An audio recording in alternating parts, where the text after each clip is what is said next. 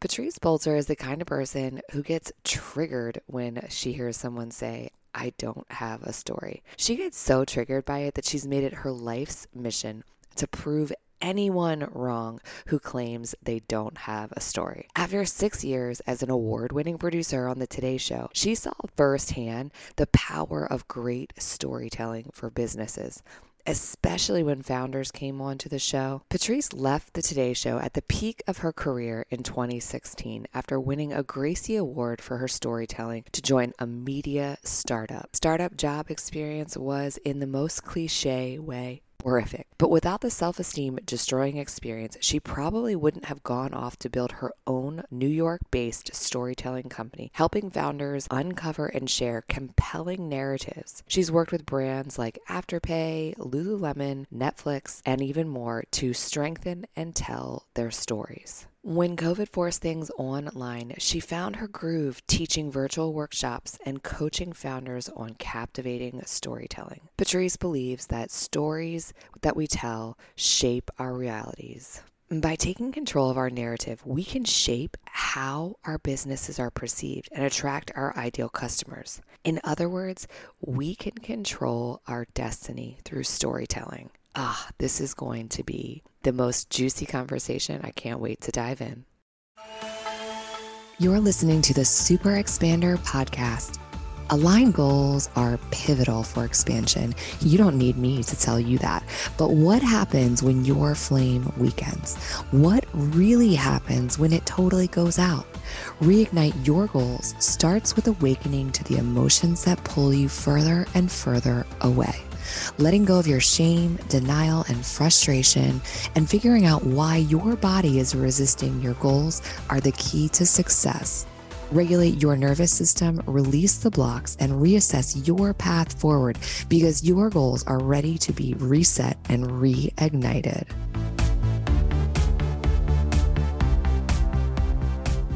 Welcome back to the show. I am so, so excited to share with you one of my super expanders. Welcome, Patrice Poltzer. Hi, I'm excited to be here. I don't know if you're ready for this, but uh but I am here. I'm excited to chat with you. I am ready. I'm always ready for a real conversation with an amazing woman. And here we are, and we get to do that today. So, a little, I, I share, I love to share a little teeny bit of context. So, Uh, somewhere along the line, I started following you. And I can't even remember whether it was like in a networking group or whether it was on LinkedIn or whether it was on Instagram. I think I connected to you in all the places now. And I was like, wow. And then you kept popping up in this orbit. And I realized that you were connected and friendly with Danielle, and Danielle and I were in a mastermind. And I was like, you know what? I'm just going to reach out and talk to her and ask her some questions about this amazing program that she has, which has led to really neat series of events, which I think the, the lesson in that really is, is that like when you have that nudge, you just got to reach out. There's like, you just got to reach out and say hi. Yeah. No, I, you know, you practice what you preach because I mean, this is like getting ahead, but even, you know, you nudged me last month and you wanted me to meet this person and it was really random and it was not the best timing because I was moving countries and I ended up meeting this person and she's amazing and we're in touch. So you obviously that must be part of your superpower and your gift where when you feel the nudge or the urge or you can see the connection you you move on it which not a lot of people do. So I can see I can well, see why thank you. so we're just going to go right to it. Who is Patrice down deep on a soul level? Oh man, wow, you really you really start off the podcast with with a bang. So, you know, I'm going to be honest with you. I probably would have answered that question differently had you asked me that question even a few months ago. Just to do some cliff notes, I just moved with my family. I have three young boys, and we were living in New York I was in New York for 13 years. My oldest is 10. My youngest is two and a half. So we all three, all five of us have New York with children for the past decade. And we decided to move to Lisbon. It was very, it's one of those things where it was, you know, over a Negroni and then two Negronis later. And then five months later, we actually did it, eh, you know, and I have to say that I remember what I would tell people because we love living in New York. We loved our community. We loved, we lived in Brooklyn. Amazing. Everything was great. You know, we didn't leave because we didn't like it. And people, and I was so nonchalant. And I remember people would say to me, why you're moving to Lisbon? And I, you're acting like you're moving down the street. And I, and I was, I was so just chill and, oh yeah, it's good. Like whatever. And I have to say, this move has really stripped me to the core in ways that I did not expect. So I'm going to loop back to your question, but I've been in Lisbon now for one month.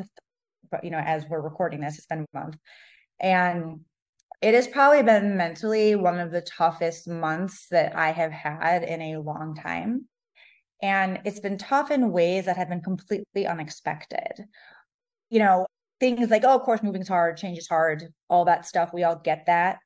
But I have been just forced to almost reckon a cellular soulful level what do you really want in life? And because you doubt yourself you know it's a huge move. And we're out here and we don't have it we don't have friends. We're not here for work. You know we're not here because of family. It's really an adventure move. It's an experience move from for us. And all of a sudden when you're sort of just stripped down and you're just with yourself and your family, your children, and your partner. Or in my case, you know, I have a husband, and you're feeling bad on days, and there's not external things to make you feel better because there's no real outlets. I mean, we barely have furniture. I honestly, it's like a completely unfurnished apartment still. It really does force you to like ask yourself, like, what do I want? And going back to this question, I had a really hard ask myself this question earlier in the year like in a journal. Patrice what do you want? Like not what my husband wants not kids want not what i think i should want not what my mom wants not what my friends want not what like i think society tells me i should want. Like what do i want at that gut level? And it's a really hard question to ask because some of the answers that come up are uncomfortable. And i think we want to repress it because you almost don't want to admit maybe what you want isn't what you're doing. And so when i asked that question you know started coming up for me. Was just like you have one life you know? I'm like oh my god you know? And i feel like having children my with having my kids my i feel like my mortality is in my face in a different way than it ever was. Every time they age it's just like your own mortality goes. And so i just have been had this feeling of like god i want to have impact and i want to be bold and i want to live courageously and i want to like kind of squeeze the juice right out of life. And I wrote this all down and we were always kind of toying with this move, like, oh, you know how you like, oh, we should do this, or oh, we should move here. Or, My dream is to live here, do this, but you don't do it. I remember I, I came back from this retreat I went on in California. And I remember I said to my husband, we're doing, we got to do this. Like this ladders up. And I didn't tell him like this, but in my gut, I was like, you know, this is scary, but does it ladder up to what I want out of life? And I think it does and that doesn't mean it's not really hard right now because I'm having a hard time. But uh, if I went in, it's funny. I actually have the notebook right in front of me, but I've actually gone back that journal entry many times this past month. I've had to reread my own words on the paper to almost remind myself of what I wrote and all this stuff that I'm going through right now and this discomfort and this not knowing the language and not knowing how to get like paper towels, all these basic things, you know, not knowing how to go to the bank. This sounds crazy, but I have to like read my writing. What do I want? Like, oh, okay, this ladders up. This is, you know, this is part of it. It's part of the process. But it's still hard. So I guess who I am at a cellular level is I believe I'm someone that eh, takes risk and goes after things. And even though it's hard because I am in, in pursuit of living boldly and courageously and being adventurous and hopefully, you know, having impact in the one life that I have. Oh my goodness. Those so much inside of that. sorry. I, I, I, was like, wait, did I just like close my eyes and black out? Because yeah, sorry, that was a lot. I almost feel like that was like too windy and esoteric. No, my gosh, it's, it's so good. on my mind and on my mind a lot because there are days where you know I remember screaming at my husband the other day, like, what did we do? Why did we leave our beautiful community in New York? We had everything. We loved our neighborhood, like work. My work has changed a lot, even in one month. My business, it's scary. I feel like everything is so unknown. You have these moments, you're like, why did we do this? Like, what, what were we doing? Are we crazy? So it's been on my mind a lot, like daily. Yeah, but there's so much in that. And I feel like I want everyone to save this and go back and listen to what you just said like five times because there's so much inside of that. One is that you can love where you are, but still want more. And and inside of that, there's no shame in wanting more. We do only have this one life. And to squeeze the juice out of it, you have to be willing to take risks. But I feel like where I want to go with this, in part where I want to go with this, is that what you're experiencing is is I think that we have this desire and wanting, and we'll have these notions of goals and and things that we want to create and, and achieve. And in that wanting, we will not be aware of, of the the hard that's going to come mm-hmm. out of the amazing, right? And of yeah. course, if we did, we wouldn't do the thing, right? I mean, that's kind of like childbirth, right? I mean, if you knew, you wouldn't do it. And there's a reason why we so forget true. because you would no one would have another child if we didn't forget. So we get to go through this practice and all of our big goals and all the things in life. So I just think that there's just so much there. So what what's getting you through right now outside of going back to your words and reading? Because yeah. I feel like this is going to be the you're going to look back on this as a family as the most transformational strengthening thing for your family in hindsight, you're going to look back and it's going to be like, wow, that's the thing that like really strengthened the glue. Yeah. You know, and here's the thing there's been so many positives. You know, I just haven't talked about positive. Like, there's been my three kids are thriving. I mean, and actually, I look at them, I'm like, oh my God, you got to, can mom have some of your juice, man? I need some of this mojo. They're just, yeah, my dynamic with my children has shifted even in the one month being out here because you are a bit more I, it's like I look at them differently. And also, they've grown up, I think, in a one month just to kind of see mom and dad. Also, I can't, we're not a family that's like, oh, let's hide how we're feeling. I no filter. So if I'm set, I'm set.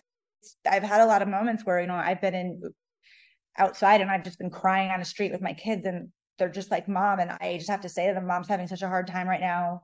I'm sorry. And I'm, I, you know, this is reality. And what's been getting me through is like a comma. Got this actually. Uh, this is like so bizarre actually that I'm talking to today because I was watching something on LinkedIn. It was a video, and you know that Alex Hormozi guy, like he's a bit broy, but I've actually I've gone full circle, and I think he's great. And I just it's it's amazing. You know, he just shows up, and I respect that. So he had this video today where he was talking about like sacrifice and what he's had to do to get where he's done. His his whole mantra was like this is hard, come, and that's okay. Or this is hard, but it's not going to be like this forever. And so I think I've actually been doing that subconsciously without actually saying that. Because when he when I saw this video, it resonated with me. And I said, I think I've been doing that. So it's acknowledging that, yeah, this is this is hard right now. But I also know from other experiences in life, and not to be cliche, I, you know, what doesn't kill you makes you stronger. That's those platitudes that's not what's getting me through. But ironically, the thing that is getting me through this mentally is I sold books door to door for three years. Uh, it was, I mean, selling like hardcore in Texas, in the middle of Texas, in the middle of Jacksonville, Florida, I, I, like dropped in a summer, just all 100% commission. I remember I did my first year. I sold books door to door in Florida, and it was honest to God. The it was like this is this is like the worst thing I've ever done in my life. I will never do this again. And I went back to do it two more times. And if I look back at myself and I remember that feeling of just being the hardest thing to do, door slammed in your face just all day, all day, all day, all day. But then something shifts. And then you have a day where, wow, you know, only only 20 people slam the door, not 80. And then all of a sudden, you know, you do, you you do that, you build, you become a different version of yourself. Like your set point becomes higher. And the only reason I ended up getting a job at the Today Show literally seven years later is because I was woefully underqualified. Uh, but I remember I had a conversation with one of my then boss. He goes, I was not going to hire you. You did not have any of the skill set that I needed for my team. But then he asked me a question and selling books got brought up. He goes, I hired you in my brain on the spot because I knew that I could teach you anything, but someone that can sell books and do that year after year after year and succeed at it. It's like a mental stamina. So that's my selling books when I was very lost in my 20s came back and was the reason that I was hired at the Today Show, which is so strange. So I often think about that now because you don't always know it in the moment. So I know like this is really hard right now. And I don't know down the line all the unforeseen opportunities that I'm creating. I'm digging the hole right now. It's foundation and I can't see them yet, but I know intuitively that this is this is a good path that I'm putting not only myself on but my children. Also the humbleness. Like I am just so humbled, even in the one month. It's not like being on vacation. You know, Lisbon's beautiful. We vacationed here a bunch. We loved it. And that it's not vacation. And that's the other thing too. And I'm just blown away at how kind everyone is. Everyone's so kind. You know, I held up a coffee line for 15 minutes the other day. That would have happened in New York. Are you kidding me? Like someone that doesn't speak English. You want to say a line in the back, you're not, you know, sighs and rolling eyes and getting frustrated. It's just a different vibe. And I feel like it's a kinder vibe. And I've been just sort of so taken aback at how nice everyone is. And I'm so sorry about my English, is what people always say. And I'm just like, oh my God, I don't speak your language. And they're apologizing to me off the bat that their English isn't that great. So, uh, you know, that is what I go to every day when I'm feeling bad. I think about, even though I don't have a community in a weird way, the people are just so nice here that I feel that I kind of do. My children are doing really well and this is hard. Like I'm, I'm, having to like learn stuff about myself that I, I didn't have to really acknowledge but i know deep down that this is this is what you need to do like you know to get to higher places i'm so inspired now you guys can all uh, everyone listening is now you know why she's a super expander for me so these are I know. I'm thinking about it right now. I'm like, whoa, is this why? this is this is it. I'm an adventurer. I'm like, oh, is that the, the shakeup that I need in my life to to start to to you know move to the next level? So you mentioned ladder up. What is the vision on the ladder that you're laddering up to? I mean, that's a really good question. You know, I think it's tough when you run your own business because I I feel like I live in a constant state of not good enough. I came to I had a meeting yesterday with my team, quarterly just strategy meeting, and all these things I was saying were just like very negative coming out of my mouth. Everyone was like, Patrice, blank, Patrice, this, Patrice, this, and yet I don't see it. And so I think like, you know, it can it can be hard because I have to this is why I actually think this move is going to be good for me. I love New York. There's no one that loves living in New York more than me. I love raising my children there. I think it's it's the best city in the world. I honestly wouldn't live anywhere else in America besides New York or Brooklyn. Honestly, like I love it, you know. So it's but becomes an identity and i'm realizing that you know it's like moving out of that you know i'm in you're in that mode in new york where it's the best thing and the worst thing it's the best thing because you're around people that are just so ambitious and you know you moved to new york to go after your dreams and so you're constantly around this untangible energy. It's why you can justify spending dumb money for a shoebox and everything's a little bit hard in New York. Nothing's easy. And then you try th- raising three kids like in an apartment, no back, you know, no outdoor space. New York's our backyard. You know, so there's all you make all these concessions. But it's interesting because now that I'm out of that, or just out of that environment, and I'm not there yet at all. I'm not. But I think I need to just like what am I chasing here? What what was the goal? Because in New York, even it was just it was becoming prohibitively expensive. So all of a sudden, my business decisions were not necessarily being made from places of I really want to do this, or I'm really excited to launch this program, or I'm really excited to do this type of coaching. It was like I gotta make money and I gotta make money now. And we gotta stay in our neighborhood and we need to get bigger apartment because we're renting or growing out and that's gonna double our rent. I mean, it was constantly, I was constantly calculating everything in numbers.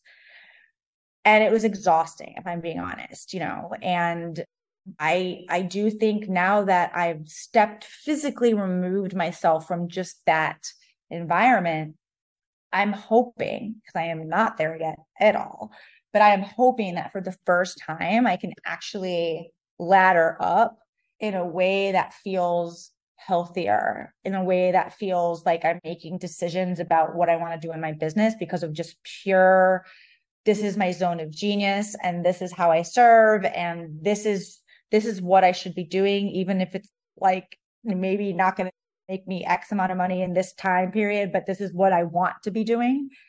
you know, I did some stuff a lot in my business where I just didn't want to, but I needed to, which look, we all have to do that a little bit. That's, you know, if people say they don't, I don't believe them. But uh, it was like an extreme one. So I think my laddering up is I would like to be this time next year in a place where I have a healthy, have a healthy business. It doesn't require so much of, of me. Like I have, you know, so much, you know, I, all the time where I always have to be on. I'm always you know, that could just straining. And that I'm, yeah, just like enjoying life a little bit more, Europe or, you know, just chilling out and not being so tied to my identity with what I do because mm. I 100% fall in that category. You know, I think it's hard. And just a really quick story. This is actually interesting. Last summer, me, my husband, and my baby came to and we left the two older kids with his parents in London. And we were here to solely figure out can we do this? Like, we've, yeah, we've gone on vacation here, but can we live here? And I remember we were at this cafe in this park and we were having like, you know, a Negro, we were having like a drink or something. And we just said, like, okay, we're going to do it. And we ended up going to this birthday party that night that we kind of knew through someone. It was very random, but I ended up on this rooftop party. It was a 29th 29 year old birthday party. And I'm talking like ages from like 29 to 60. It was the most eclectic group. I sat next to, I talked, I met 50 new people that night. I am not joking. Not one time all night did anyone ever ask me, what do you do? Not, not one time. Me and my husband, we were so, we, we talk about it to this day. It's not something that's done here. Even here a month, I've been out, you know, a few times with some Portuguese people. No one knows no one asks me what I do. There's not doesn't come up at all. Like it's it's amazing and it's noticeable. And I am not deprogrammed from it at all because that's some of my first questions. So I have to forcibly now when I meet people, I now do I have to say to myself, do not ask them what they do, ask them something more interesting. But that's not what you do in New York, you know? Oh my gosh, that's right. Well, it's why we start the podcast off with the question that we started started off with mm-hmm. because I mm-hmm. think that it's, you know, finding out who people are. It, it's a felt experience and that matters, right? But I want to reflect something back to you if I can. So yeah, the first sure. time we we spoke, I think it was in like January or something. So if you have any doubt in your mind that you're not already shifting, your energy is like so regulated right now. The oh, first oh, really? when we yeah, it is. It may not be, but it really is. Because the first time I talked to you, your energy was, it was full on New York energy that was like, da da da. and that is, I mean, and I can say this because my daughter lives in Brooklyn. I'm there actually once yeah. a week, usually for multiple days. And I think New York is the most amazing place. And it is truly metaphorical for life. You can have anything you want there, but it's not going to be easy to get it. Right. And so you, it's like, it's like you can taste it, but can you get there? Do you want it yeah. bad enough? Can you yeah learn learn how to to do the hard to to get the the fact that everything is literally sitting right there at your fingertips and mm-hmm. yes there's people but it can be like the busiest loneliest city in in the world yeah 100% it's i mean it's the most beautiful and grittiest place and you it really i think forces you to to find out who you are if you mm-hmm. if you mm-hmm. live there mm-hmm. but it's also the minute you step out of it it's like whoa there's also another way of being and living and so it's kind of like, I think a season, right? It's like you get to, I mean, I know people live there for life, but I, I, think you must force yourself to step out of that environment to understand that there's also another way and more to life than that kind of energy. And you can live in the duality of it. Like you can have both. Yes. Yeah. It's interesting. And, you know, and also, I mean, you, and also just European, European, and this is very foreign to me. And, but, it is it's different. Everything is different. The school's different. The the, the way they are the way they are and the way they i'm still like i haven't processed it. I've only been here one month but i feel different here you know? Two ways. I feel different because i feel like a bull in a china shop you know? Just i'm just i still feel like i'm oh, a lot so they probably could not handle january patrice from last year but I also, what I'm realizing is, and look, this is not, you know, this is, this, is, I mean, it is what it is, but the things that they, I think, prioritize are probably like really good for longer term happiness and satisfaction. Mm, yeah, absolutely.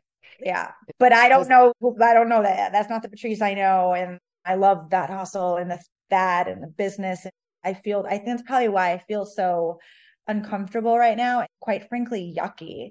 You know, I, I almost, this is not the right analogy because I don't have depression, but I feel even being out here is the closest I could maybe possibly extrapolate or imagine what it would feel like to just, I just have felt meh.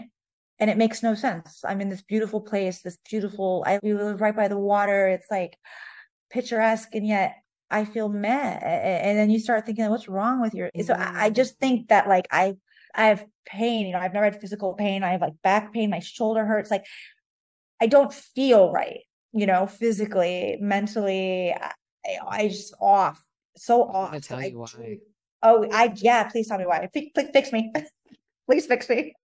It's because you are actually in a state of like where when you come out of a sympathetic state, which is when when you live in New York, everybody's in a sympathetic state in their nervous system. It's that like go go go go go go go, and your system is back and in a place at of where we get to breathe and and relax. And of course, there's all the change and things, but that place isn't your safety zone because your set point was in this place up here.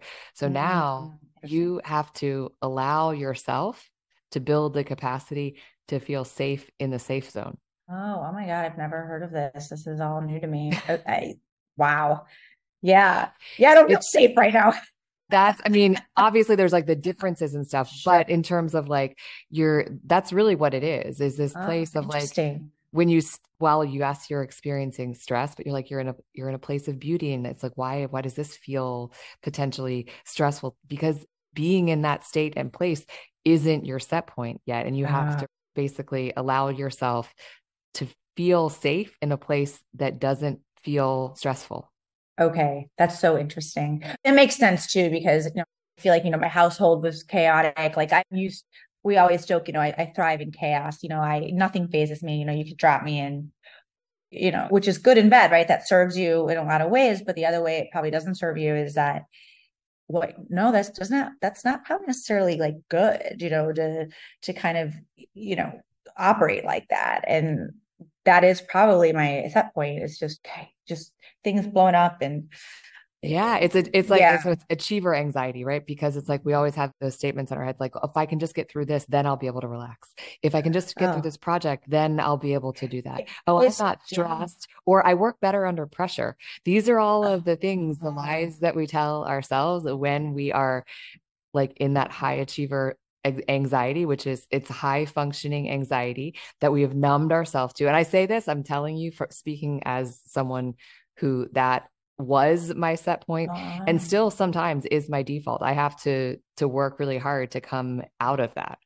Yeah, yeah, no, that's my husband. It's funny. Um, my husband said something to me just yesterday because this strategy meeting I had, and he just said to me, he's like, it's like you don't get happy you know you're only happy if like you know your like a launch goes well or your course is selling well like and then that's it and that's like the only barometer of success which i didn't think i do but he sort of called me out yesterday he's like you need to like appreciate you know some wins you're doing in your business and moving forward and it is it's crazy right because if you ask you always ask people you know who's to have businesses and I, this is my sixth year in business and I remember I fell into digital stuff. I have a video storytelling company. Like that's how I started production company.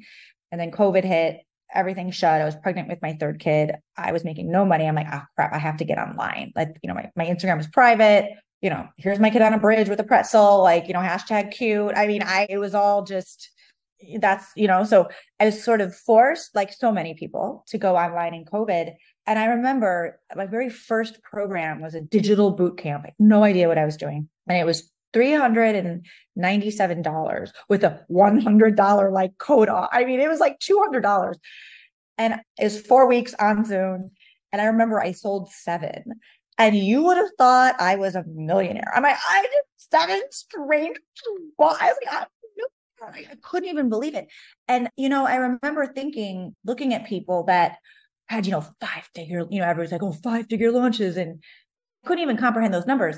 And now I hit those numbers and then some. And yet I still feel, I almost felt happier if I look back that first four week, $297 digital boot camp, and I sold seven.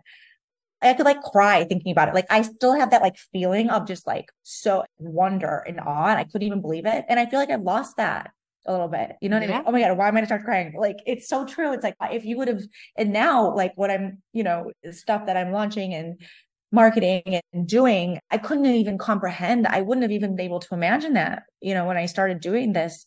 And I'm doing it and then some, but yet I'm never really fully like proud of myself. It's crazy. Mm, well, we, we move the carrot and and we, we stop to celebrate. And awe and wonder, they are truly keeping keeping those things in your daily life and seeking them is truly the magic sauce. It's actually they call that glimmers in polyvagal theory is is finding okay. glimmers in in your every in your everyday and it's actually one of the most regulating things for for your nervous system but i want to circle back to something that you said when you were talking about that rooftop party and okay yeah now you're you said you feel like you have to start to lead with a question that's exponentially like you know more interesting yeah. than than that and yeah. i feel like it's really i mean that really ties into storytelling and mm-hmm. supporting people in telling mm-hmm. their story a asking yes. that those kinds of questions yep. from them it like puts them in a position to become a storyteller right yeah, there uh, yeah. yeah no that's a really good observation i mean the journalist in me you know i was i was in journalism for many years before I left that world. I left that world in 2016. So my set point is like the interrogation. I mean, so I, you know, because I am, I'm naturally curious just about other people. So that comes out. But that is true. Like rather there is a default when you meet a stranger, you know, you're small talk and you're sitting there and it's like, oh, you know, where do you live? You live close to here, you know, oh, oh, what do you do? Here that just doesn't fly. So, you know, I have like even the conversations out here now of people, you know, the other day on Sunday, I met these two Portuguese women and we met in a park. I didn't, you know, they had kids. I was like, okay, yeah, kind of set up through a blind date, you know, and I don't know what they do. I think at the end, someone volunteered that, you know, what she she did, but they never asked me what I did. And, you know, I'm starting off the conversations like, you know, you know, how's your week been? Like, what's been, you know, have you done anything interesting this week? Or obviously, I'm new here, so that's a bit easier because I'm so new that I just like, I'm like, tell me everything. Like, where should I go? Where should I eat? But if I'm being more conscientious now, and to be honest with you, even in New York, after that party last year, that was so impressionable on me that I made it a conscious point, even in New York, I got to stop.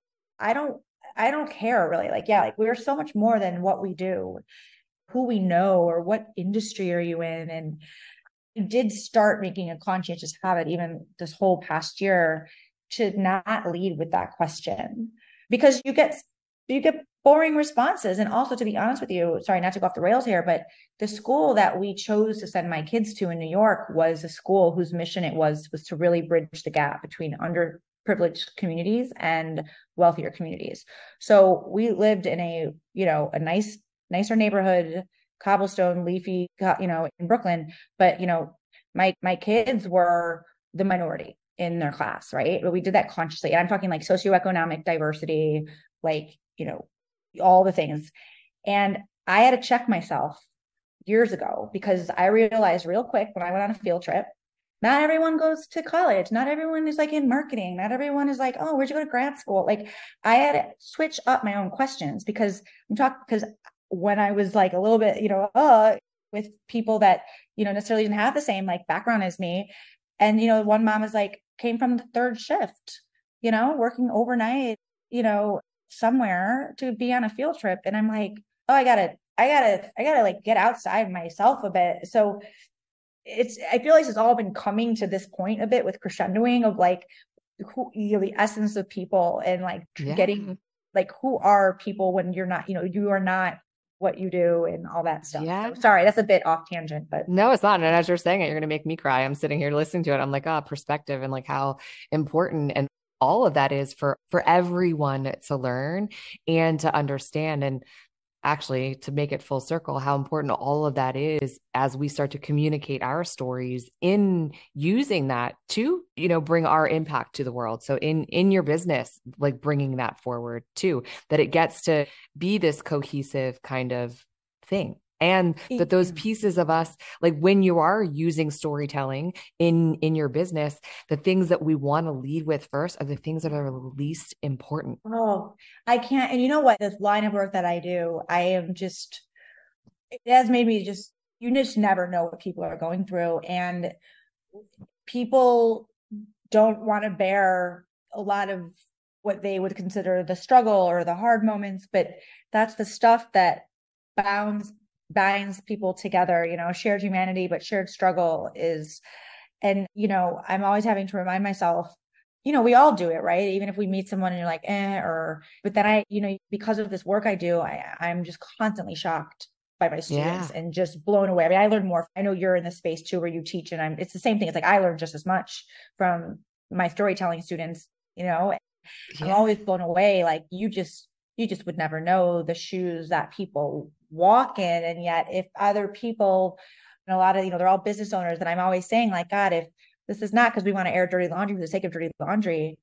but it's allowing other people to understand the shoes that you walk so then your success is, is celebrated and you have people rooting for you and you want to buy your product more you want to buy your services from that person because that person you know was living on food stamps. And even though they're on instagram now and they look beautiful and everything they have a nice house you would never know what she's had to go through to get to that. But you would never know because she never talks about it. But i like no you need to talk about that. Because like that is that is badass. And also yeah. it gives allows people not to have you know she i had so much shame about you know like i had a my dad left my family when I was very young, like five or six, but I had a different last name until I was six years old.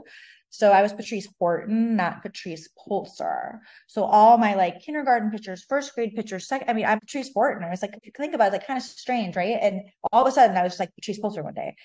And I remember just feeling shame about that a lot, just being like, something's wrong with me. Like what, you know, my, my dad didn't like what, you know, and that's a whole other thing. But when I, even at a young age, I like intuitively kind of understand, I got to a point where I was so tired of lying because I would lie a lot about it, or I was just embarrassed, or you know, someone would be like, who knew me in school, like, wait a minute, you're Patrice Poltzer, weren't you Patrice Horton? And you know, kids they don't know, and the the internal shame, and you wouldn't say shame because you didn't know that word as a child, but I just felt yucky. But I remember when I, got older, I the more I started just talking about the harder stuff, I just felt lighter. And I was like, oh, it's like not a deal, you know? And so, you know, I feel like I learned that earlier on, but there's so many people that haven't learned that yet. And they walk around every day with such heaviness because they don't want to share parts of their story that they don't think are is, is shareable. Yeah. Oh my gosh. This makes me want to ask you two questions. I'm going to ask them and you can answer them in, in whatever whatever order makes mm-hmm. sense. One is can anybody tell a good story? And two is I've been noticing this sort of trend mm-hmm. with the use of kind of storytelling and vulnerability. Okay. And I feel like coining it like the struggle share, but there's actually like a divisiveness behind it because people are starting to see and learn that when you share the struggle, it actually people buy from you a lot of times. now it's almost okay. like the opposite you know, everyone taking the pictures with the luxury cars and luxury marketing. It's like struggle marketing. Oh, interesting. Okay. Okay. Yep. Okay. Well, so yeah. two two completely different directions, but I feel like I want I to hear your thoughts on the second. But you can no, definitely no. answer the first. No, I love this question. And actually, this is a really good question. And let me just take like a hot second to think about that. So, what I think you're saying is, um, and here's the thing we intuitively, I believe, as humans, understand you. Like, you know, when you're scrolling on social and someone's struggle sharing, as you would say. And there's something about it that makes you feel uncomfortable. Is there something about it that makes you feel cringe? Because there's intention behind sharing. And people are smarter than what marketers would think would have people believe. You know, I don't think we're all five year olds walking around like, oh, talk to them like they're five. I hate that. Like no, people know. People know from like a gut intuition level. And so I think that people that are engaging in struggle sharing, maybe that'll work a handful of times, you know, maybe that'll work sure because that's that's a tactic. They're using that as a tactic. That's not real. Mm-hmm. and sooner or later the emperor will have no clothes. Like sooner or later you will be found out. Because if that is not coming from a place of actual service or actual i'm going to share because i really believe that by sharing the struggle that i'm going to hopefully help or inspire someone or give them permission or hope if that is not where that's coming from and the intention really is i want to sell my course it will be found out. And I have to believe that that is just how the universe works because, you know, if I think about a lot of people that kind of rise really quickly on social, for example, or you have these certain influencers that all of a sudden just get super popular and then they like literally disintegrate. They can't handle mm-hmm. because at some level they don't believe it. They they know, they know like this is not this is not real. And I think as human beings, you can't live like that in perpetuity because that eats you and that will come at you. So sure, that probably that tactic as a tactic, I understand why that works, but you, that's not a tactic that you were that you use long term. Yeah, no, absolutely. So, I just if I've been observing it, I can like see. I'm like, okay. yeah, and you just know, you know, it's just like there's just some people. I mean, you take like a Mel Robbins, right? You know, I she's so effortlessly her. And I remember I interviewed someone who was the brand behind her, was the person that helped her essentially be Mel Robbins. And I asked him, he said, biggest thing about Mel Robbins is that she is exactly Mel Robbins in person. You there is no difference.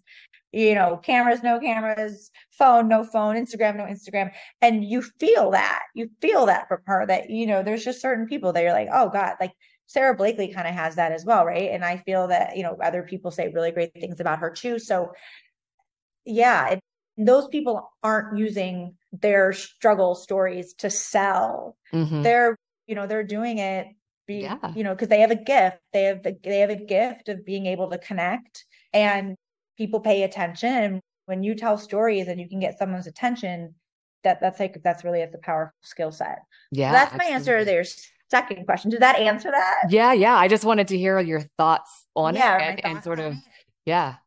Um, and then the other question is can everyone be a storyteller?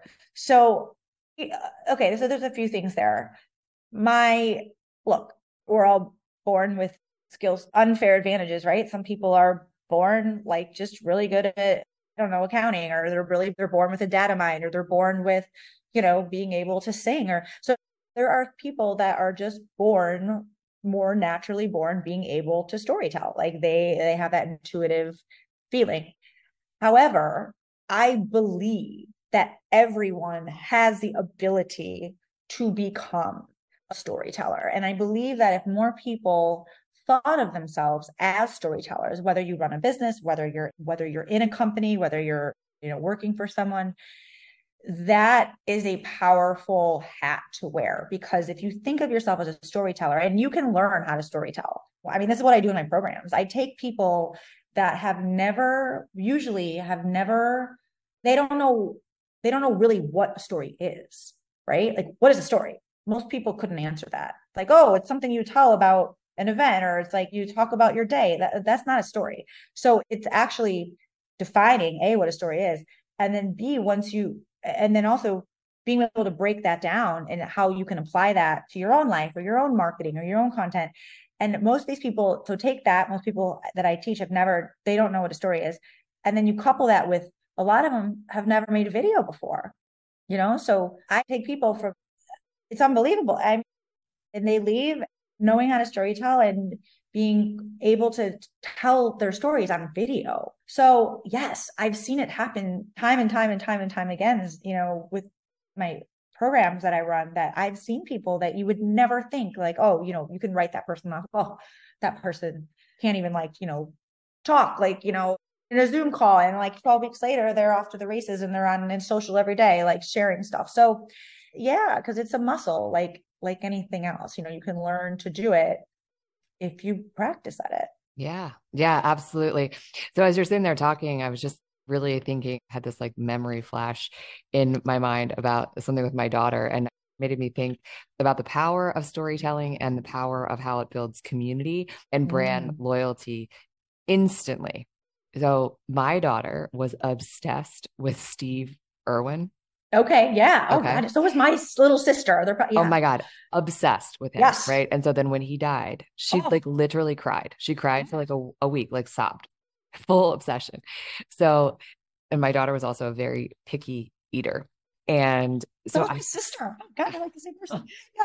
Yeah. so she's a very picky eater. And at some point I was trying to get her to she like loved key lime yogurt and i was trying to get her to eat one that didn't have gross like sugars and dyes in it. And now this isn't a true brand story. I might have fabricated as a as a parent. Yeah. I saw in motion the the power yeah. of storytelling. And so there, I think it's like wallaby yogurt. And so I bought that okay. a key lime flavor. And I told her because I had heard something about his daughter starting like some other company, and it was not okay. the yogurt company. But I was like, Jordan, you know Steve Irwin's daughter. Oh my god, I love it. This is yeah, I love it. And instantly, this yogurt became her most favorite thing. Isn't that, that's wow. Isn't that amazing? I mean, and I always, you know, I just did, I was live today on my Instagram and I was talking about look, there's so many marketing tactics. And the only one that has ever worked for me consistently is storytelling. You know, there's SEO, there's paid ads, there's social media, you know, all these things the end of the day, storytelling just allows you to shorten that gap because there's no other marketing tactic that actually allows your brain as a storyteller to infiltrate the brain. It's called neural coupling. And there are so many studies done, MRIs, that when you are listening to a story that resonates with you, you when you get the chills or you start welling up with tears, or you just feel tingly or you feel like almost deja vu, that is your brain neural coupling with the person who tells your story. Your brain imagery matches the storyteller. And if that is not powerful, I don't know. I mean, I don't know what is. I mean, that is as close as you can. That is like the closest thing that you could ever do, where you're taking a complete stranger and you can get them to imagine what it is like to be you, or vice versa, and connect. That is why it is and I know storytelling is used a lot now. I think kind of just oh, storytelling, storytelling, but most people don't do it right, or they think they're storytelling and they're really not. They're just listing a series of anecdotes or list listing, a lot of listing or a lot of just mm-hmm. telling. You know, that's not a story. Just because you're talking, just because you're showing up, and just because you're everywhere all the time doesn't mean you're telling stories. So yeah, storytelling is just like what you said. I mean, it's so powerful. So especially for business people like us, you know, who run our own thing and you have to wear a lot of hats. It's it's a shortcut. Yeah, yeah. It's a shortcut, but it's almost like the most easeful way to do it, the most powerful. The I learn SEO. Don't talk about SEO. Like you don't need to, you know, God, I don't know, like analyze how to do Facebook ad spend or ads or couldn't, mm. you know, all that stuff are tactics to grow your audience and to attract more people. Like those are all marketing tactics. It's all digital marketing. Like it's storytelling. You know, storytelling yeah. to me is just the lowest lip. You don't need to know how to do tech. You already have the the elements in your life because you've lived it you're doing it you know you're there's meaning in your mundane moments and so if you can tap into that and do it strategically and use it in your business it's so powerful. You know, you can grow really quickly. Speak my language. It's like learning how to bring the peace and ease in into business. And it's really just taking this piece of your authentic self, your authentic story, and learning how to put it in a pretty package that that lands for people. Yeah. And it also what I love about it, I think it's so beautiful, is that it, it's actually quite selfless because if you're doing it properly, like you're not doing it as this tactic, right? To, to mm-hmm. share a struggle to sell your course if you're doing it in the right way, you are always thinking of the other person because the stories that you tell should resonate with your particular niche or your people. Yeah. And, in order to tell stories that resonate with them, you actually have to understand your people. You know, just to give you an example. So, you know, I have a program called Founders Fire and, you know, it's high ticket and, you know, like high ticket, like, got to fill it. It's not have to I have to market that. I have to talk about it. I have to like, you know, make sure that the right mix of people are in it because it's intimate and you know, one person can kind of throw off if it's not the right fit. Mm-hmm. So uh yesterday, my husband, he's like, why don't you go back to all the people that have taken it and just get just get 20 minutes with with them you know take 10 15 there's no ask there's no nothing but you should you should check in with them just like how are they like what how are you what's your what what what, what have you been doing in the past year and a half he's like no agenda and just and i remember thinking i'm like well is that weird are they going to think i'm why would i he goes no it's like just checking in like i remember thinking oh my god duh you know like you know, sometimes you do all these fancy things and these email funnels and all these things. And I'm like, why? Yeah, you know, you create these like intimate experiences with these people and they kind of go off their way. But sometimes, unless the people are super active on social or I get their content, I don't always know what goes on to so and so that I knew every detail of your life for four months just checking in with them because also when you're checking in you're actually understanding about people and then you then i'll probably have to think about okay well how can my stories serve that person so sorry it's like off just like made me realize like oh wow like i need to i need to get on the ground a little bit more and just not you know overthink and just talking to people and finding out their stories are right now in their life yeah, it's like relation, relation maintenance. That makes me think of so I sold real estate, luxury real estate for the longest time. And this is something that I've just recently brought back into my business, which is what I learned back then is the power of a handwritten note. And so oh. I make it a mission, my mission to do that once a week is to write and send a handwritten note at least to two people that have been that I mean I yeah it's and I have to tell you oh, That's it good. blows people's mind and so I feel like this like the storytelling is the same thing whether it's you reach out and you I mean in terms of like the relationship maintenance like circling back and and talking to people that you've you've worked with a it's a great way for them to remember you and remember yes. oh my gosh and then they just tell you oh so i got to tell so and so i totally just put me back at top of mind. But also, it's, I don't know about you, but every single person that I ever work with, they become your friend, right? Oh, I mean, God. not to say that there's yeah. boundaries. I mean, you have to remain yeah. professional and has to yeah. and gets to remain, but there's a connection. They become your friends. Oh yeah, like no boundaries. It's probably a problem in the same way because like fall in love with people. You know, it's sort of it's my I, I you get like obsessed with them because yeah you just get to know people um such an intimate way and especially with the programs i am. Someone goes oh my god i like don't need to go to my therapist for the next year. Like done. Done. Oh my gosh it's like founder story. We're like i am not a therapist. But you start unpacking like you know why you do, you do and like what why are you doing what you do? You know that's a really hard question. Like you know you know everyone's founder story is tends to be very similar you know like oh i have a problem and i solved it and i started this business and now i do what i do. It's like you know, so we're really getting to like to the meat. All right, we're going back to childhood. Like, giddy up, giddy up, oh. making some connections. Like, get ready. So, but yeah, no, it is. It's uh, yeah, you know what? I it's hard work, but it's like such satisfying work. And you know, I don't know. Like, I would much. It is. It is hard to run your own business, but it's also hard to be in corporate and not feel lit up. You know, so I would much rather choose this hard, you yeah. know, than being in a job where I am just like, I know in my gut that I can do more, but I'm not, and I'm staying there, you know? So, cause, you know, there are days where I'm like, oh my God, just give me a paycheck every two weeks. You know what I mean? It's like, so it's just, but I have to remind myself like the work that I'm doing is just so, you know, it's like, it feels very transformative. Oh my gosh, it's so transformative learning and teaching people how how to share their magic essentially is what it is. Yeah. So I know that everyone is now just really curious about Founders Fire and how it is that they can get into your world. So what's the best way for everyone to do that? Yeah, oh my God. Um, well, so I am I'm on Instagram. That's my main social media platform and and LinkedIn, but I feel like I, you know, I get to second base, third base, never quite to home plate with LinkedIn. I, I dabble in and out, but Instagram is my main home. But I'm not sure when this is airing, but my next cohort I'm running is going to be probably either end of October, start of November.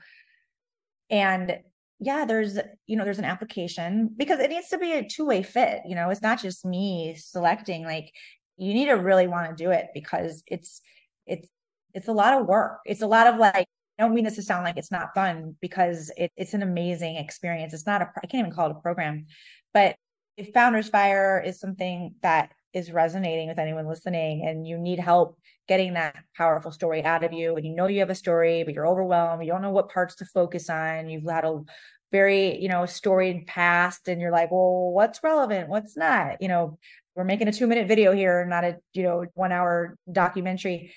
This is this, you know, we, we focus, I run it with my, my Emmy award winning former Today Show work wife and she media coaches everyone and she makes sure that like, your videos are and how you say it. And it's just, it's like such a cool program. So application on my website, there's also an application link in my bio on Instagram and you could just DM me about it. So yeah. yeah well, all of those things, you know, for ease, of course, will be down in the show notes. So everyone can just, of course, if yeah. you're listening, all you got to do is just scroll down and tap, and it's just an instant. So make sure that you go and follow Patrice for one. Let her know you. that you heard her story here and check out Founders Fire if you're looking to to learn how to bring your story to the world in a potent and impactful way so that you can really make your impact. You know, this is this is it. You got to get in there. You gotta you gotta reach out, put your application in. Uh, thank you so, so much for being here. If you had just like one little juicy last little nugget, parting wisdom to leave, what would it be? Oh, mm. You know, in my line of work, I this in terms of this story, it's I'm always amazed. I've never met anyone that has started my program that somehow doesn't think that their story is that good. Everyone always, you know, we underestimate what we've done in life. And everyone's like, oh, this is boring or I'm basic, I'm boring. Why would anyone care? Constant, constant thread, right? And I have never met anyone that has not had an epic story. You do not need an epic story in the way that you might define epic to have an epic story. You do not need an epic story to inspire someone else. And often the most mundane, relatable events, universal events that happen to a lot of people are often the most uh, resonating with other people. So I think if you're listening here and you've somehow talked yourself out of your existence or your life or what you've done in your life not being worthy of being shared because you haven't quote unquote done something great enough in order to tell that story i'm telling you that that's false. And someone needs to hear your story now. And someone who hears your story once you share it is going to then go on and potentially do cool things in their life. And that's the amazing trickle effect. And it all starts with you sharing your amazing story that we all have. Everyone has an amazing story in them. I really i know that because i've worked with too many people now and even all the years at the today show. Just normal people you know from every walk of life. And you're sitting on the show and interviewing them and you're just like oh my good god lord. Like people are just so amazing you know? So people need but you need to open your mouth and let people know that. So it is your responsibility to tell mm-hmm. your story Yes, it is. Oh, actually, I love that. I've never actually said it like that, but yes, actually, it is your responsibility to tell your story because no one's, you know, it's very rare that, you know, someone's gonna, unless you're like around, you know, me or someone who like grew up in that journalism world where it's like, you know, tell me your story. Let's talk about childhood, like your darkest trauma. Let's go. You know, for the most part, most people will keep it surface, right? So it's up to you to, you know, open up, and let people see maybe some of the stuff that you might think is not worthy of sharing, but I'm telling you it is. So, mm, so, so good. Thank you so much. This has been the best conversation. And I have a feeling we might be doing this again. Oh my God, bring me back. Yeah, I feel better. I feel like if I just do a therapy session, like I feel like, you know what, I can I can stay in Lisbon another day. I can do this. It's gonna be okay. Absolutely you guys go watch her her story unfold in Lisbon. It's really amazing to watch. We will catch you on the next episode. Like a fire needs oxygen and fuel You're not meant to reach your goals alone. Your missing part could be as simple as finding the right community. And if it's not my community, there's definitely the right one out there for you. If you're looking for a place to start, check out the link in the show notes and let this community help you breathe in fresh oxygen.